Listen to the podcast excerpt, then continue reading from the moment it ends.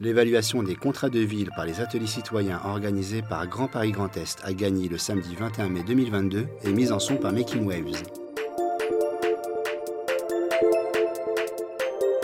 Alors, je m'appelle Ibrahim Awagne, donc euh, je viens de Noisy-le-Grand. Donc, euh, je suis président fondateur euh, d'une association qui s'appelle la JPN. Donc, ce qui m'a le plus marqué, c'est le qualificatif d'un quartier prioritaire. D'un membre à un autre, on n'avait pas les mêmes euh, qualificatifs euh, concernant le concept. Mais l'idée générale, c'est que voilà, c'est des habitants en difficulté économique, sociale et culturelle qui habitent dans des habitats, euh, des concentrations de- de- d'immeubles avec des problématiques d'incivilité, de délinquance de la jeunesse et de manque de considération voilà, de, de- des pouvoirs publics, il faut le dire, parce qu'il y a quand même euh, beaucoup de problématiques qu'on peut résoudre, mais où on vise plutôt plus sur euh, le matériel que, sur l'humain. Alors que pour les habitants qui sont dans ces quartiers prioritaires, euh, si on misait beaucoup sur l'humain, on pourrait peut-être de plus en plus résoudre les problèmes.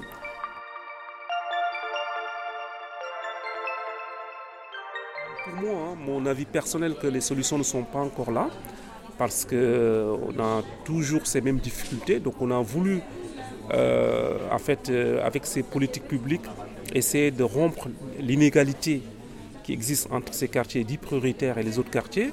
Cette inégalité existe toujours, malgré les nombreuses années de politique euh, de la ville.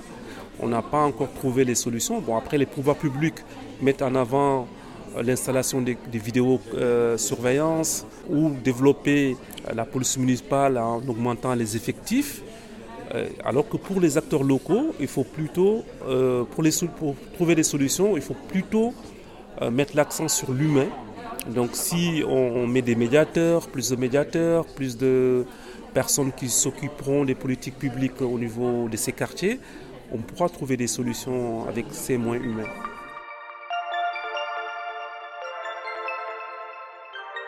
On espère vraiment que ben, cet atelier citoyen euh, serve vraiment à quelque chose pour euh, améliorer euh, la, vie de- la vie des quartiers.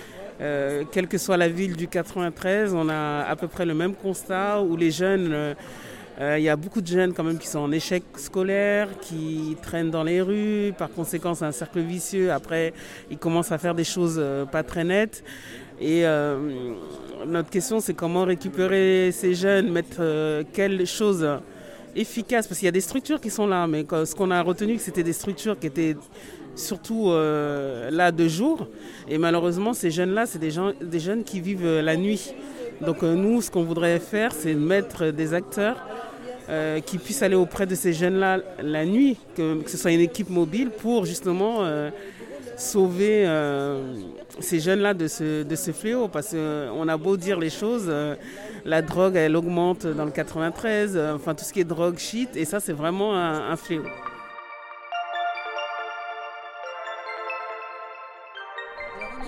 Je suis de Noisy-le-Grand et je suis euh, Madame Wassy. Effectivement, euh, ça a été une euh, demi-journée enrichissante.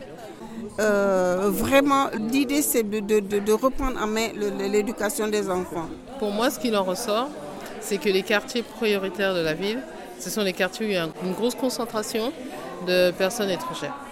Parce qu'on a vu euh, barrière de la langue, de la culture, euh, qu'on ne prend pas assez considération des gens qui habitent de ces quartiers. On veut absolument leur imposer la façon de vivre à la française sans vouloir euh, peut-être savoir comment euh, l'améliorer par rapport à ce qu'ils vivent déjà.